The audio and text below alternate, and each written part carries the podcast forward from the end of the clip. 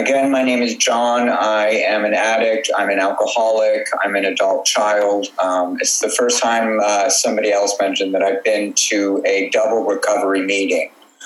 Um, giving you a few just background details about who I am, and I, I grew up on American recovery. Um, I came in through the AA program a day at a time. Um, today, I have 8,658 days of continuous recovery. Um, I found when I came in, I used the CA program, didn't really connect with it, and just went into the AA program. And I found the the structure to be very good for me at that stage and point in my recovery and has really been the foundation of my recovery. Um, I have a sponsor with whom I speak to at least once a week. Um, I feel like I'm constantly working in step six and seven. Um, I do service at one meeting. I go to five of the same meetings every week here in London. Um, and, you know, it's the reading I'm going to give you today. It's from the third edition of the Big Book, which I was given to, which I was given in uh, rehab. Um, and before, when I first heard this reading, I was the one who was listening and not and not just I wasn't listening for the message. I was listening to the details and I was thinking, well, that's not me, that's not me. Now, much longer, slowly, a day at a time, as my onion is peeling back and I'm learning and learning how to listen, it's these this story has become more important to me because I understand that I've had this disease for a very long time. So the story, it's um, the story number 13 called Stars Don't Fall. A titled lady, she still saw her world darkening. When the overcast lifted, the stars were there as ever before. My alcoholic problem began long before I drank. My personality from the time I can remember was the perfect setup for an alcoholic career. I was always at odds with the entire world, not to say the universe. I was out of step with life, with my family, and with people in general. I tried to compensate with impossible dreams and ambitions, which were simply early forms of escape. Even when I was old enough to know better, I dreamed about being as beautiful as Venus, as pure as the Madonna, and as brilliant as the President of the United States is supposed to be. I had writing ambitions, and nothing would do but that I'd write like Shakespeare. I also wanted to be the queen of society with a glittering salon, the bride of a dream prince, and the mother of a happy brood. Inside, I went right on being a mass of unlovely, unlovely self pity, queasy anxiety, and sickening self debasement. Naturally, I, su- I succeeded in nothing. Until I reached AA, my life was a shambles. I was a mess. I made everybody near and dear to me miserable. I had to go through extreme alcoholism to find my answer. But that's my quick reading for tonight, and it's it's a reading that really I find I connect with a lot. Obviously, um, I I do identify as a man not obviously, I should say, I do identify as a man. Um, but for so long, um, even before I picked up that first substance, and I realized even before I picked up my first drink, I, I remember sniffing rubber glue now when I was about five or six years old, and I just didn't sniff it once. I loved sniffing rubber glue. I loved sniffing black markers. They had a cherry scent to them. I don't know why. I just loved sniffing them.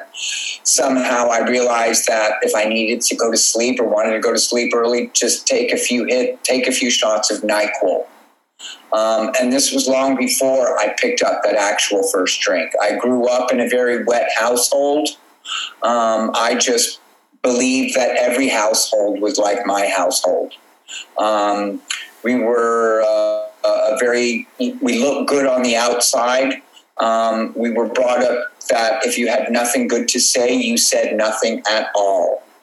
Um, appearances meant everything. And it was always important as well whenever guests arrived to the house the most important thing was to offer somebody a drink. And by offering a drink that meant offering somebody alcohol. Um, we had a liquor cabinet in our kitchen. We had a better liquor cabinet in the dining room. And in the basement my father had a refrigerator filled only with beer. Um, and as early as i can remember um, I have an older brother and a younger sister. Um, I'm the only one with this disease. Um, my father, right now, he is a demented alcoholic um, and was a brilliant um, pediatric neurologist and is a shell of a human being right now.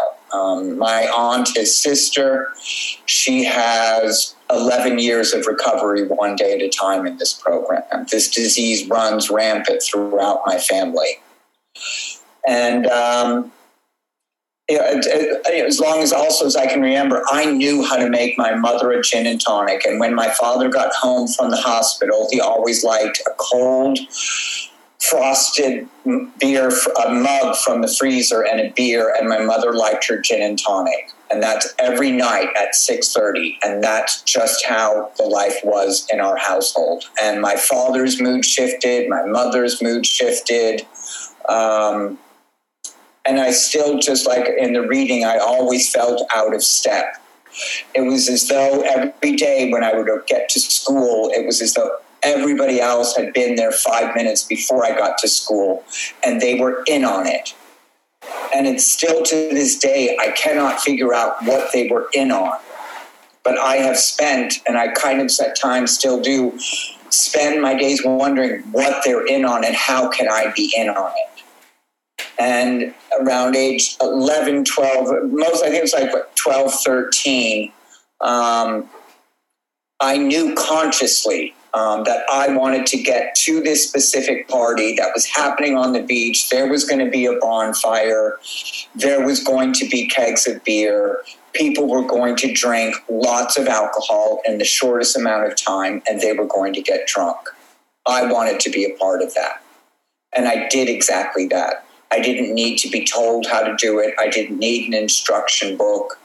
Um, even like I was saying before I picked up my first drink, I was sniffing other substances. Um, growing up and to this day, I still I hate asparagus. I hate broccoli, and I'd sit at the table and I could figure out a way to feed it to the dog or to hide it under the mashed potatoes. But if I accidentally took my mother's cup and drank her gin and tonic, even though it really didn't taste that good, I never spat it out. And it was the same with my father's drinks or anybody else's drinks for that matter. Um, so I knew there was something about that stuff in that glass. And, um, you know, from the very first time I had gotten drunk at that bonfire party, um, it was it was that warm blanket that enveloped my body. I suddenly felt like I was in on it, and that comfort and that that level of anxiety just disappeared. And I got home that night. I was violently ill. I had an ex- insane hangover the next day, and I couldn't wait for the next weekend to do it all over again. And this is a very progressive disease for me. And what started as once a week turned into by the time I was 17, where every day I was leaving school and going either to my house or to one of my friends' house. Because we didn't want to get noticed, we would skim the alcohol of all the bourbon, the vodka, the rum, whatever we could get our hands on, put it into one container and drink as much as we could in the shortest amount of time and go back to school. And I found that you know, as a younger person, the get up and go was still there, and I could get away with it. And I could suit up, I could show up, I could get the grades, I could matriculate, I could be what I thought I should be on the outside. I never understood from the first moment I took my first drink why the entire world wasn't drinking all the time. Um, it just did not make sense to me. And, you know, I also, as I was saying, you know, I've had a lot of uncomfort in my life about who I am, what I am, and I had different desires in my life about where I wanted to go, what I wanted to do. Um, my father said he would cut me off if I decided to go off to a fashion school in New York. So I didn't want to lose the financial support. And instead, I went to a liberal arts college. And basically, it was all now looking back at why it was my disease making my choices for me. Um, I did very, I don't know how, luckily on early acceptance, got into the college of my choice. And when I got to college, they gave you the handbook, which I basically threw away in seconds. Um, a week later, they gave us this book called the Disorientation Handbook. And in this handbook, it told you about every single substance, the price of the substance, what the substance would do, how long it would last, what vitamins you should take when you took the substance, and what to do afterwards. And that book stayed with me for my four years at university. Um, at university, I became a master at lying and cheating and stealing and forging. Um, and again, it was all about keeping up appearances on the outside. I um, you know, I can go on with this disease because it, it, it, it's into the core of my body.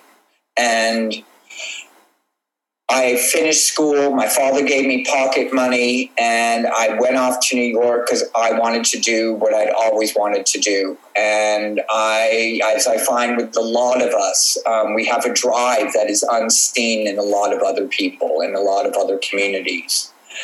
And I did end up in the industry which I'd always wanted to be in. And I found myself with a corporate American Express card, uh, flying around the states, um, staying in great hotels. Drinking was encouraged. And um, I remember when I would get up in the morning and I was still able to get up in time, I would um, be on the subway in New York, and there was always this advertisement, and it was a girl sitting in a cubicle in an office, and there was, Do you think you have a problem? And I would have a conversation with this girl most mornings. And I would think, you know, maybe tonight I need to just go home. And I would get to work. They served breakfast at work. I would immerse myself in work. They served lunch at work um, somehow that really bizarre thing just happened. But you know, I would I would text um, the dealer, and by five o'clock, I had picked up the substances. I had met the girl, and we were at the restaurant where we were supposed to be having dinner. Where in reality, all we did was run back and forth to the bathroom until about midnight or one in the morning and we did this, she and I, six nights a week. And the irony of all of this was that I'm gay and she was married.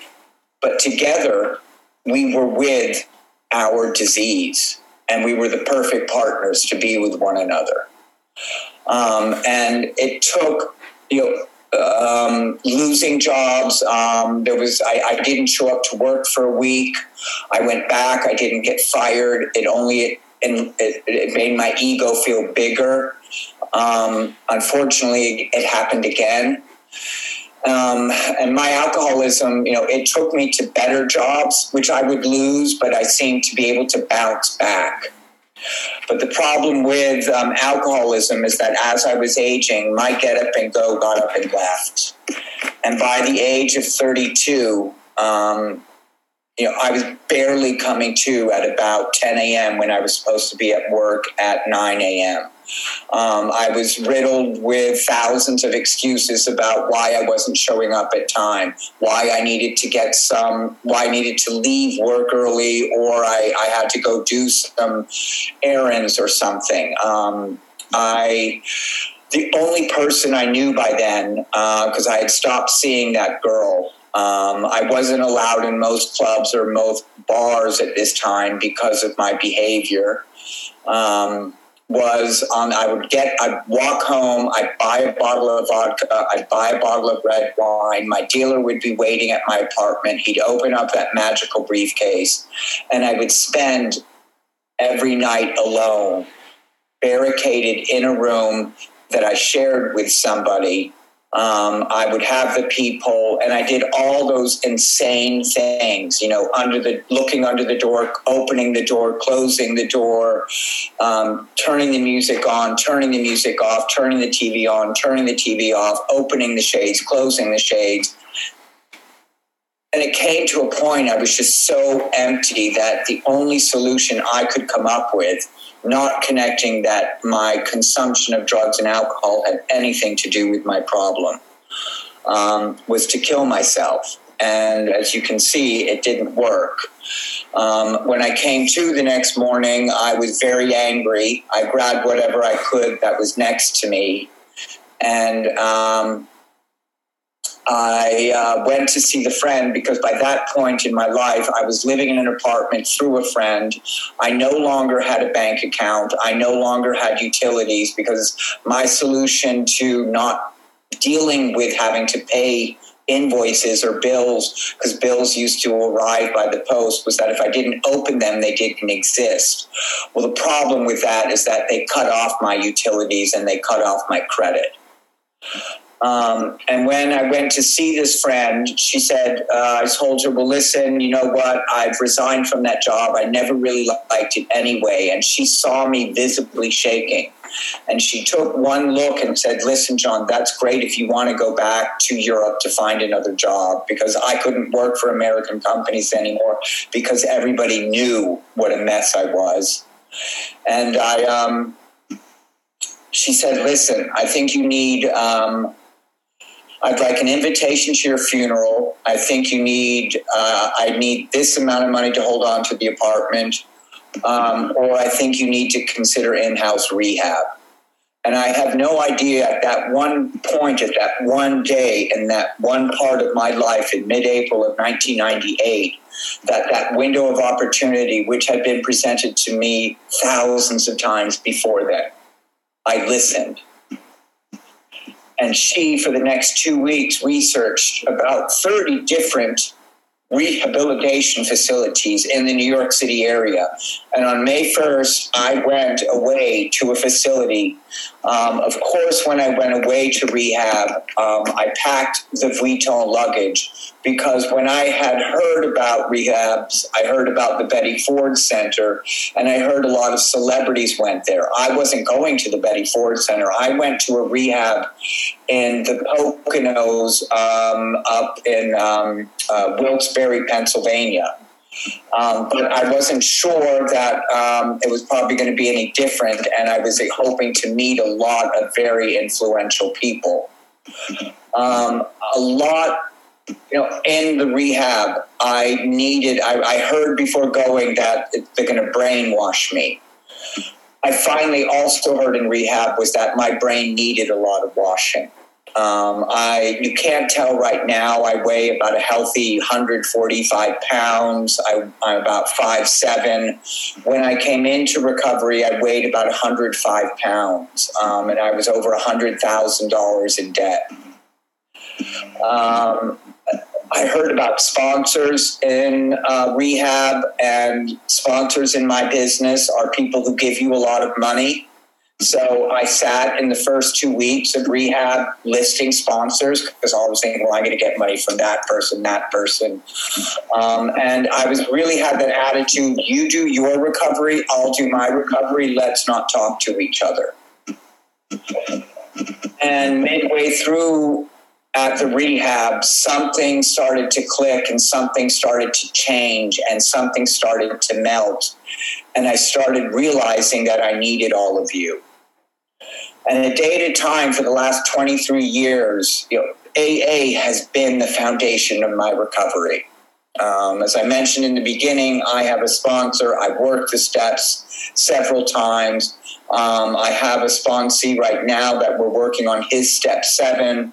I have a sponsee with whom I've been working with for 16 years. Um, and he was the one that introduced me to ACA. So every Saturday, uh, Sunday morning now on Zoom, there's four of us that dial in and we just read the ACA. Um, I know I've got to wrap this up soon. Um, this summer was probably one of the worst summers in my entire recovery. Um, it was like a trifecta of experiences that occurred. Um, I had um, skin cancer from tanning. Um, as you can tell, I'm still working on the tanning thing. And um, I was deleted by two very close friends for reasons I still don't know. Um, and I went on a keto diet. So I eliminated sugar from my diet completely. And um, I, uh, the ACA, when my sponsee Martin sent me that 14 traits, it blew my mind. Because in AA, as phenomenally powerful working those 12 steps and still working them, the shame and the abandonment and the people pleasing were things that I've never really dealt with even though in steps four and five, and then six, seven, and eight and nine, and I believe, you know, for me, AA, it's about forgiveness, it's doing more service, go to more meetings, do more um, fellowshipping. And in ACA, it was like finally I could really breathe, and it was suddenly hearing this language that I've never knew existed about these coping mechanisms that I grew up with in a household that was as wet as the one in which I grew up, it's no fucking wonder that I'm as fucked up because I don't know how to react. I don't know what to do. I'd rather have unhealthy friendships because I'm scared that I'm unworth it and I don't deserve to have friends at all anyway. So when this whole matter occurred this summer, it was like my higher power ripping off a huge layer of my onion. And I've been most grateful to have had the sponsees because I didn't talk about me. I got directed into ACA. I started going to those meetings. I started doing the reading. And I've gone from when I've heard an ACA, uh, where I, you know, I see cash now regularly on Saturday, is I've went from the hurting into the healing, and I hope to be able to get into the helping. And the ACA has been a whole new enlightening experience into my program, and it's allowing me to to grow up in a way that I never imagined was possible. And all of this starts with the fact that I didn't pick up a drink today and I didn't pick up a drug. And because of that, I get an opportunity to be here with all of you tonight. Um, and I'll end by saying, you know, and I've, I've kind of gone over a lot of different parts of my life. Um, but I always, for me, it's the most important thing is that all of you will go on without me, but I can't go on without all of you.